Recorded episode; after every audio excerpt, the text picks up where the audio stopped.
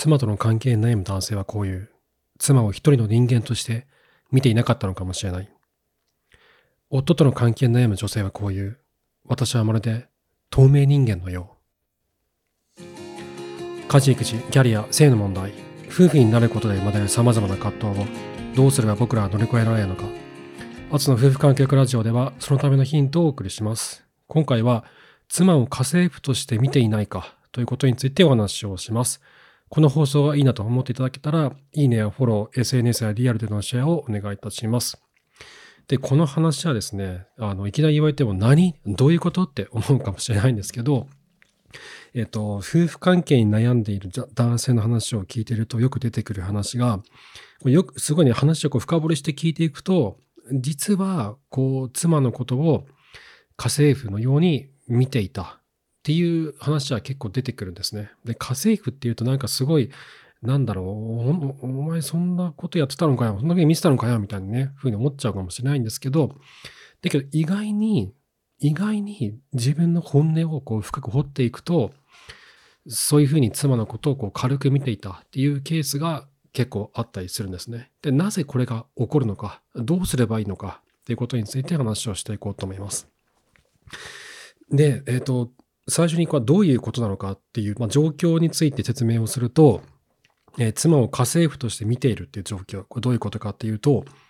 男性が外で働いて、えー、つまり経済的役割を得るってことですね。男が働くと。で、女が中で働く。家の中で働く。家事や育児を、ね、担当する。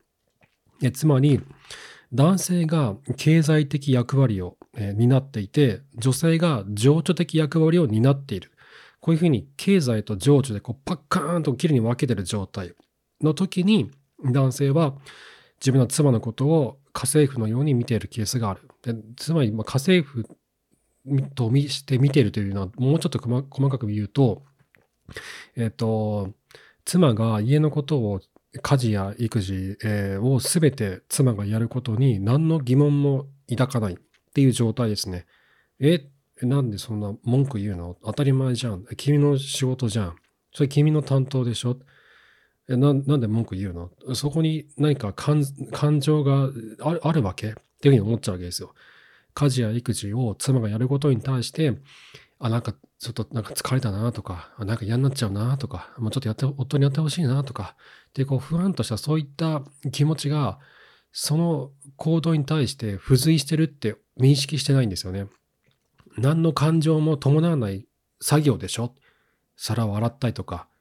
あの洗濯したいとか、風呂を洗ったりとか、子供をお風呂に入れたいとか、食べさせたいとか、そういった行動っていうのは、別になんかそんな、なんか大変とか辛いとか嫌だとか、なんかそんな感情別に伴う、伴うわけないじゃん。だって仕事なんでしょ？家政婦だったら別にそれ文句言わずにやるじゃん。っていう風な認識に頭の中になっちゃってるっていうことは意外とあるんですよ。これ男性はね、いやいや、俺はそんなことないよ。そんなこと思ってるわけないじゃんって思うかもしれないんだけど、意外にあったりするんですよ。これなんでなのかっていうのも細かく話していきますね。で、えっ、ー、と、大きく分けると2つの理由によってこういった事象が発生しやすくなるんですね。で、1つは育った家庭環境の影響と社会規範からの影響。で、育った家庭環境からの影響はよくね、これ、えっ、ー、と、家族社会学とかで言われるのが原家族っていう呼び方をするんですね。あの源、源の家族とか、えっと、原因の原の家族とかっていうふうにこう書いたりするんだけど、どういうことかっていうと、まあ、簡単に言うと自分が生まれて育った家族のことを原家族っていうんですね。で人はその原家族からの影響を強く受ける生き物なんですよ。例えば、まあのまあ、よく引き合いに出されるのが自分の家が、えーとすごい家父長制傾向が高くて自分の父親とかおじいちゃんとかは育児や家事をしていなかった。で自分のお母さんとかおばあちゃんは家の中でえそれをそれらを全て担当していたと。だから自分が結婚した時に家事をしなかったりとか子供が生まれた後に育児をしなかったりとかっていうのは別に何の疑問も抱かない。だってそういうふうに学習してきたからって。そういうふうに他者の行動を観察して模倣してモデリングして自分の中に取り込んでしまった結果それが当然のことだと思ってしまうっていう現象が起こるんですこれはいいも悪いもなくてそういうふうにできてるんですよね人間っていうのは。でこれが、えーと、育った家庭環境からの影響でもう一個は社会規範でこれはですねえっ、ー、と以前ご出演いただいたイラストレーター古井さんの回でも出てきましたよね。えっ、と古井さんご自身は自分の両親は夫婦が協力し合って家庭を作っていた。だけど、自分は専業主婦となった時にこう家庭のことをやらなきゃって、家事育児自分がやらなきゃってふうにこう思ってしまった。で、それは、えっと、社会からのその無言のプレッシャーというか、規範というか、そういったものを感じ取っていたってことをお話しされてました。で一方で古井さんのお父さん、達也さんは、自分が育った原家族が過不調性傾向が高かったので、特に疑問を抱かなかった。そういった家族環境に対してですね。で、こういったように、知らず知らずのうちに、いい悪いとかじゃなくて、知らず知らずのうちに、自分が育った家庭環境とか社会規範から影響をどうしても受けちゃうんですよ。でその影響を自分たち夫婦の在り方に盛り込んでいきやすくなっちゃうんですよね。で、これは僕もあるんですよ。で僕の家の場合は、えっと、ちょっと特殊で、えっ、と、僕の母は一人っ子だったんですね。で、一人っ子だったので、えっ、と、僕のその母のとこに僕の父が婿入りしてきたんですよ。嫁入りじゃなくて、婿としてこう入ってきて、名字を変えて、えっ、と、私の家にこう来たわけですね。私の家っていうか、その僕の祖父母の、えっ、と、子供としてこう、まあ、養子というか、婿入りって形で入ってきた。っていうすごい、まあ、珍しいと思うんですけど、そういう向入りしてきた父親だったんですよ。なので筋力全然なくて、パワー、パワーが全然なかったわけですよ、家の中で。一番パワーがあったのが僕のおばあちゃん。で、その次はおじいちゃん。で、その下に僕の母と父っていう多分同列だったと思うんですけど、っていう感じだったんですよね。なんで僕は多分そういった家庭環境の影響を受けてたと思うんですよね。なので、過不調性傾向とか僕は引き継がなかったんだけど、なんだろう、うーん、なんだね、そ多分ね、その、なんだ、こう女性に対するその意見を聞かなきゃっていう脅迫観念みたいなものを植え付けられたのは多分祖母の影響が強かったんじゃないかなって思うんですよね。まあ僕の話はいいんですけどそういうふうにまあいろんな夫婦像への影響を自分が育った家庭環境から受けるわけですよ。これを聞いているあなたの家族のことも、ね、よくこう思い出してもらいたいんですけど、自分が育った家庭、どんな感じでした？自分の両親、もしくは祖父母と一緒に暮らしていたら、祖父母の夫婦像とか、まあ、一番わかりやすいのは自分の両親だと思うんですよね。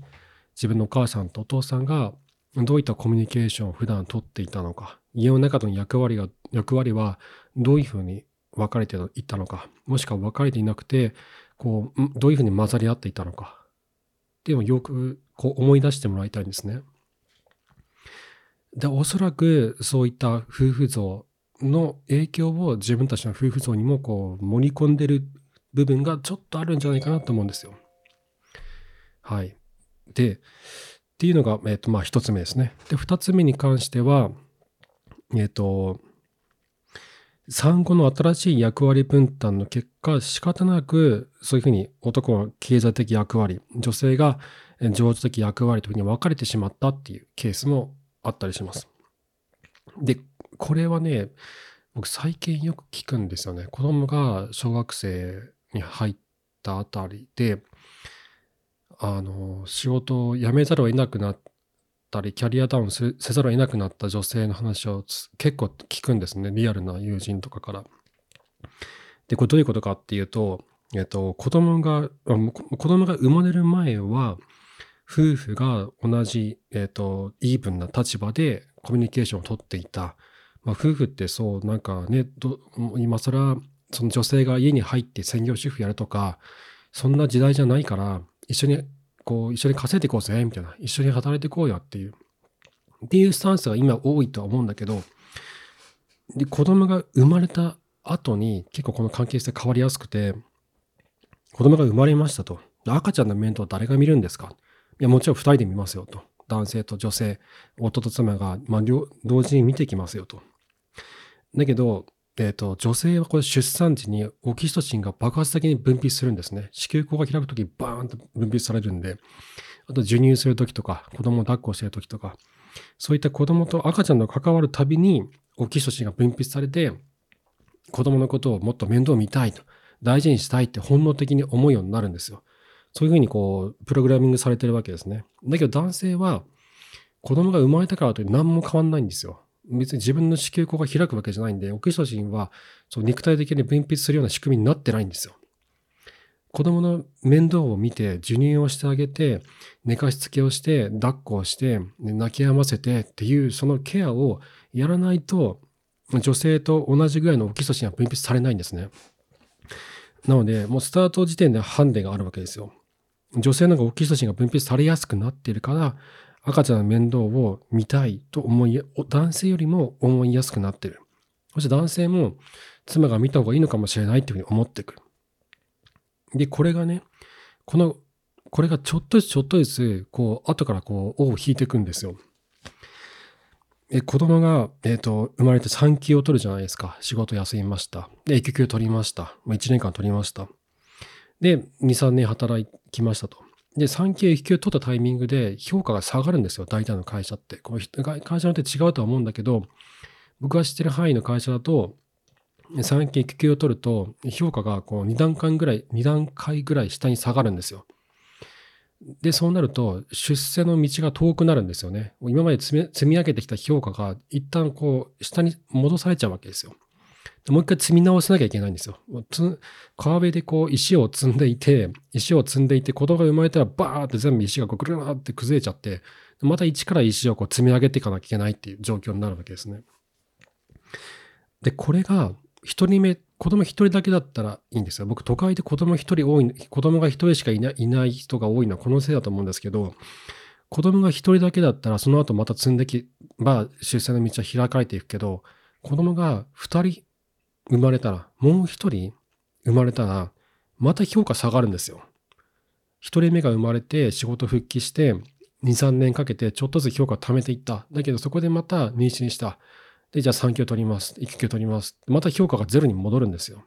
またも下にも下がるわけですね。となると、またそこから積み上げていかなきゃならないわけですよ。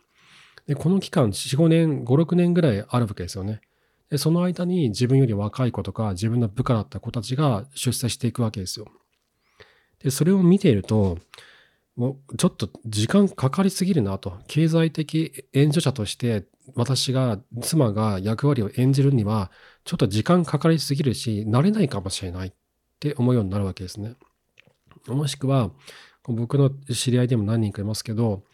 えっと、家事と育児と仕事と頑張りすぎてパニック障害になったとか、鬱になったりするっていう女性が、まあ、いるわけですよ。でそうなると、戦線離脱せざるを得ないですよね。その経済戦線から、経済戦線から離脱せざるを得なくなるわけですよ。で、その、えっと、旅活など産休育休の影響で評価が下がるから出世も遠のいていく。だったら、夫に頑張って働いてもらって、夫が出世していっぱいいっぱい稼いできた方がいいんじゃないかなっていう考え方にもなりやすくなってくるわけですよね。で、これが産後の新しい役割分担なんですよ。結局、元に、元の拡張性的な考え方になってはいるんだけど、あの、最初のスタートは違うんですよ。最初は2人で一緒に頑張っていこうぜっていうスタンスだったんだけど、子供が生まれて産休育休で出世が遠のいて、これだったら夫がたくさん稼いだ方が割がいいかもしれないと。っていうふうに仕方なくそういった道を選ばざるを得ないってことは結構起こってるんですよ。この30代、30代、40代、4うん、3、40代、30代後半とかになってくると、そういう話は結構増えてくるんですよね。で、こういった2つの理由によって、えっ、ー、と、男は経済的役割を演じ、女が情緒的役割を演じる家庭内においてね、といった役割分担が生まれやすくなってくるんですね。で、それによって、いつの間にか夫婦は自分たちの役割にラベリングをするんですよ。さっき僕が言ったみたいに、夫が経済的援助者、えー、私、妻が情緒的援助者っていうふうにラベリングを自分たちにするんですね。これ無意識に行われていくんですけど、で、それ、で、この、まあ、ラベリング何かっていうと、えっと、ラベリング理論っていう、 labeling theory っていうのがありまして、ノースウェスタン大学社会学部教授のハワード・ベッカーという方ですね。ハワード・ベッカーという方が、結構古い本なんですけど、アウトサイダーっていう本に書かれていて、これ犯罪者の話なんだけど、えっと、犯罪行為っていうのは、えー、犯罪行為者じゃなくて、周囲がそういうふうにラベリングすることによって生まれるっていうふうに、あの、本の中で書いたんですね。ちょっと分かりづらいと思うんで、例を言うと、えっと、例えば、犯罪というのは知能指数とか、育った環境とか、えー、人種とか、えっと、それによってこう規定されるわけじゃないんだと。今まではそういうふうに言われてきたと。環境を変えればいいというふうに言われてきた。だけどそうじゃないんだと。黒人に犯罪者が多い。黒人は犯罪をしやすい。そういったラベリングをすることによって、不当に逮捕される黒人が増えている。ということは、そういうふうにラベルを貼ることが逸脱者を生むんだ、犯罪者を生むんだっていうふうに主張したんですね。これ最近のあのブラックマターライブスでしたっけ？数年前の活動ありましたよね。黒人の、えーと、人種差別がすごい燃え上がった時期がありましたけど、でそれに対する、えーと、反発もすごい燃え上がりましたよね。あれがまさにこれだと思うんですよ。ラベリングした結果、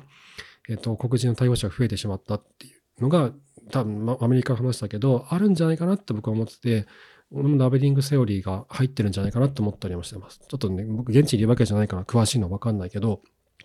でこれが夫婦関係においても行われてるって話なんですね。このラベルを払えた人は、そのラベルのもとにアイデンティティと行動パターンを形成していくっていうふうに言われてるんですね。でつまり、男性が自分に対して経済的援助者、俺は稼いでくる人間、俺は外で働く人間っていうふうに自分にラベルを貼ることによって、ますますそういった行動をこう増長させていくわけですよ。で、えっ、ー、と、逆にその家の中のことをやらなくなるっていう現象も起こりやすくなってくる。なぜなら俺は経済的援助者だからだと。俺は情緒的役割を演じてるわけじゃないんだって自分にラベルを貼ってるからですね。で、女性の場合も同じで、自分に対して情緒的援助者っていうラベルを貼ってることによって、えっ、と、家の中のことを自分はやらなければいけないと。これは私のタスクなんだっていうふうにこう思い込みやすくなって自分を追い込みやすくなってくるわけですね。こうやって男性は、えっ、と、ひどい言い方をすると ATM っていうラベルを自分に貼る。他者も貼る。妻も貼る。で、妻、えっ、と、女性は家政婦というラベルを自分に貼る。夫も妻に対して家政婦というラベルを貼る。ATM、家政婦、この2つのラベルを夫婦がお互いに貼っているってことなんですよ。これは2人が同時に貼っているっていう状況ですね。このようにして、いつの間にか男性は妻のことを家政婦として見るようになっていくわけです。で、じゃあどうすればいいのかっていうことですよね。まあそれは分かったと。じゃあどうすればいいんだっていうと、まず気がつくことが大事で、夫婦関係につまずいてしまったならば、まず自分は妻のことをどう定義しているのかっていうのを考えることが大事なんですね。自分は妻のことをとてもあの大好きだと、大事だと思ってるんだと。俺はそう思ってると、本当に思ってるんだって思うかもしれない。まあ確かにその気持ちはあるんだと思うんだけど、心のどこかで妻のことを軽んじていたいとか、家政婦として見ていたいとか、いうななんだろう、そういった感情がどこかにあるんじゃないかなって思うんですよ。その夫婦関係に、妻との関係にこう悩んでしまった、つまずいてしまったっていう方たちの中には、もちろんない方もいらっしゃると思うんだけど、そういうケースもあると思うんですね。なので、自分の心の中に深く深く降りていって、自分は一体妻のことをどう定義してるんだろうかで自分に問い直す必要があると思うんですね。これってすごい恥ずかしいし、情けなさも感じると思うんですよ。いや、そんなわけない。俺がそんなこと思ってるわけがないと。そういうふうにこう、かっこつけてしまうこともあると思うんですね。かっこつけて自分の本音を出せないってこともあると思う。これ誰かと話、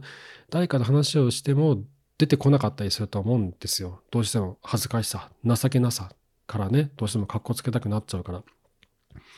だから何かこう、紙に書き出してみたりとか、あの、自分がね、うんストレスを感じていない状況で自分で自分に語りかけるとか散歩をしながら考えてみるとか延々とあの自然の中を歩きながら考えてみるとか紙に書き出してみるとかすると意外な自分の本音自分が妻をどう定義づけしているのかっていうことが見えてくるんじゃないかなって思います。で次はなぜ自分は妻をそのように定義づけしているのか例えば妻のことをなぜ家政婦として定義づけしているのかっていうことを考えるってことなんですね。これは541は燃えやすさ理論理論の中で話をした燃料に通じる話でもあります。えっと、夫婦関係の燃えやすさというのは3つのあのポイントによって、えー、関わって変わってくるという話でしたね。燃えや、えっと、燃料と熱と酸素ですね。で、この燃料っていうのが自分を形作っているものなんですね。家庭環境、過去の恋愛体験からの学びとか、そういったものですね。そういったものから影響を受けて、自分は妻はこのように定義づけしているのかもしれないって考えるっていうことですね。でそれは、えっと、冒頭に、最初の方に僕がお話をした、えー、子供が生まれて、えー、妻が主な育児の担い手となった。で、えーと、自分の家族ももしかしたらそうだったと。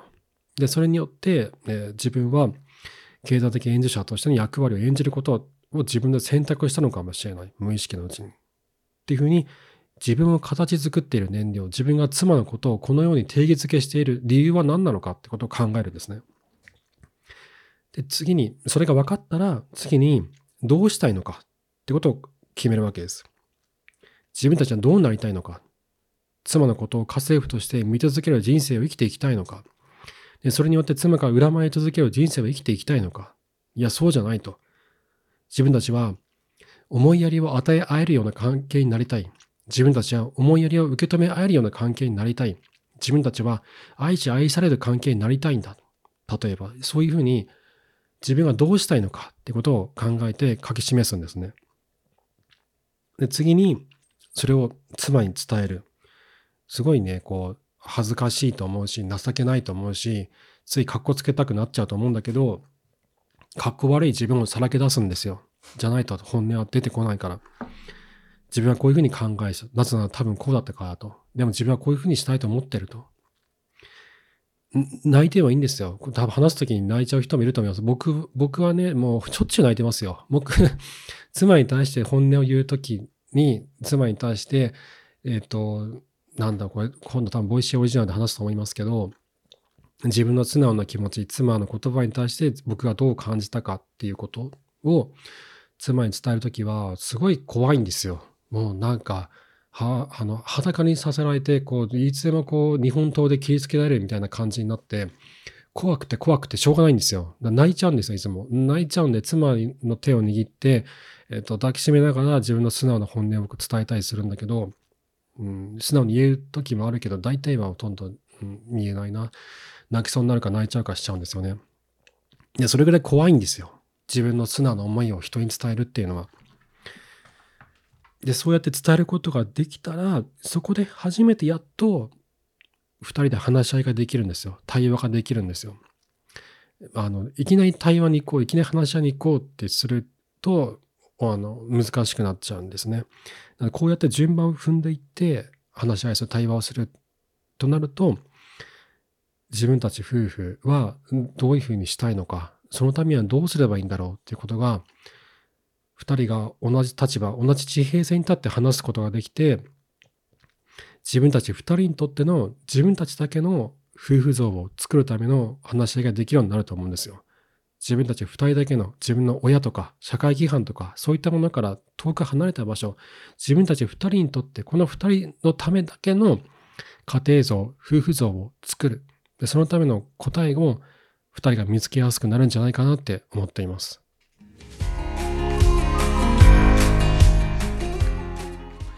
はい。えっ、ー、と、ということで、今回の話をまたニュースレターに書いてお送りをしますので、ぜひニュースレターご登録いただけると嬉しいです。これ無料で、え、ー、と配信をしています。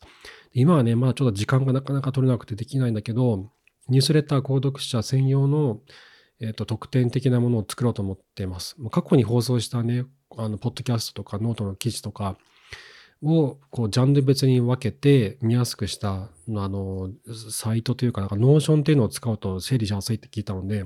その Notion というのを使って、もう全然僕よく分かってないんですけど、IT オンチャンでよく分かってないんですけど、それを使って情報整理したものを作ろうと思ってます。で、これが見れるようにしたいなと思ってます。メルメメルアドと紐付けられるっぽいので、ご登録いただいた方のメールアドを紐付けて、その方たちが見れるようにしたいなって思ってます。ぜひこちらご登録いただけると嬉しいです。で、あと、えっと、お悩み相談、すいません、たくさんいただいてます。えっと、Google フォームでもいただいているのもたくさんあるんですけど、こちらのご回答は、えっと、 Voicy オリジナル放送の方で話をしていこうかなって思ったりもしています。そちらか、もしくはこの間みたいに木曜日に番外編的な感じで配信するか、どっちかにしようかなと思ってますが、多分、 Voicy オリジナルの方でお悩み回答はまとめていくかなと思うので、そちらの方も聞いていただけると嬉しいです。で、そっちはですね、 Voicy オリジナル放送は火曜日から金曜日、平日の火曜日から金曜日の朝6時15分ぐらいから、あの、配信をしてます。これね、収録しているのが、本当に直前で、5時45分から6時ぐらいの間で収録して、で、そのままポチッとこう、配信ボタンを押してるんですよね。なので、6時15分までに配信できるようになってて、朝ごはん作りながら話をしてるので、あの、パンを切る音とか、スクランブルエッグ作る音とか、もうめっちゃもう全部、全部ダダ漏れなんですけど、あの、そこしか配信をする時間がなくて、でもなんとか VC はね、その時僕が思ったこととか、えっと、いただいたお便りの回答とか、えっ、ー、と、あ、こういうふうに、そっか、悩むのか、じゃこういうふうにしたらどうか、どうだろうみたいな、えっ、ー、と、レスポンスを早くしたアドバイスとかができるので、うん、あの、続けていきたいなと思ってます。あとね、あの、アフタートークをポッドキャストの終わりでこうやってね、いつもやってたんだけど、これも時間差が生まれてしまう時があるので、ポッドキャストの収録が2週間前、配信の2週間前だったりするとね、結構古かったりとかで、僕の進捗状況が古かったりとかしちゃうから、アフタートーク的な話とかも、 Voicy オリジナルでしていきたいなって思ったりもしています。はい。なのでよろしかったら、えー、 Voicy の方も聞いていただけると嬉しいです。はい。ということで、えっ、ー、と、今回も最後までありがとうございました。えー、また次回お会いしましょう。さようなら。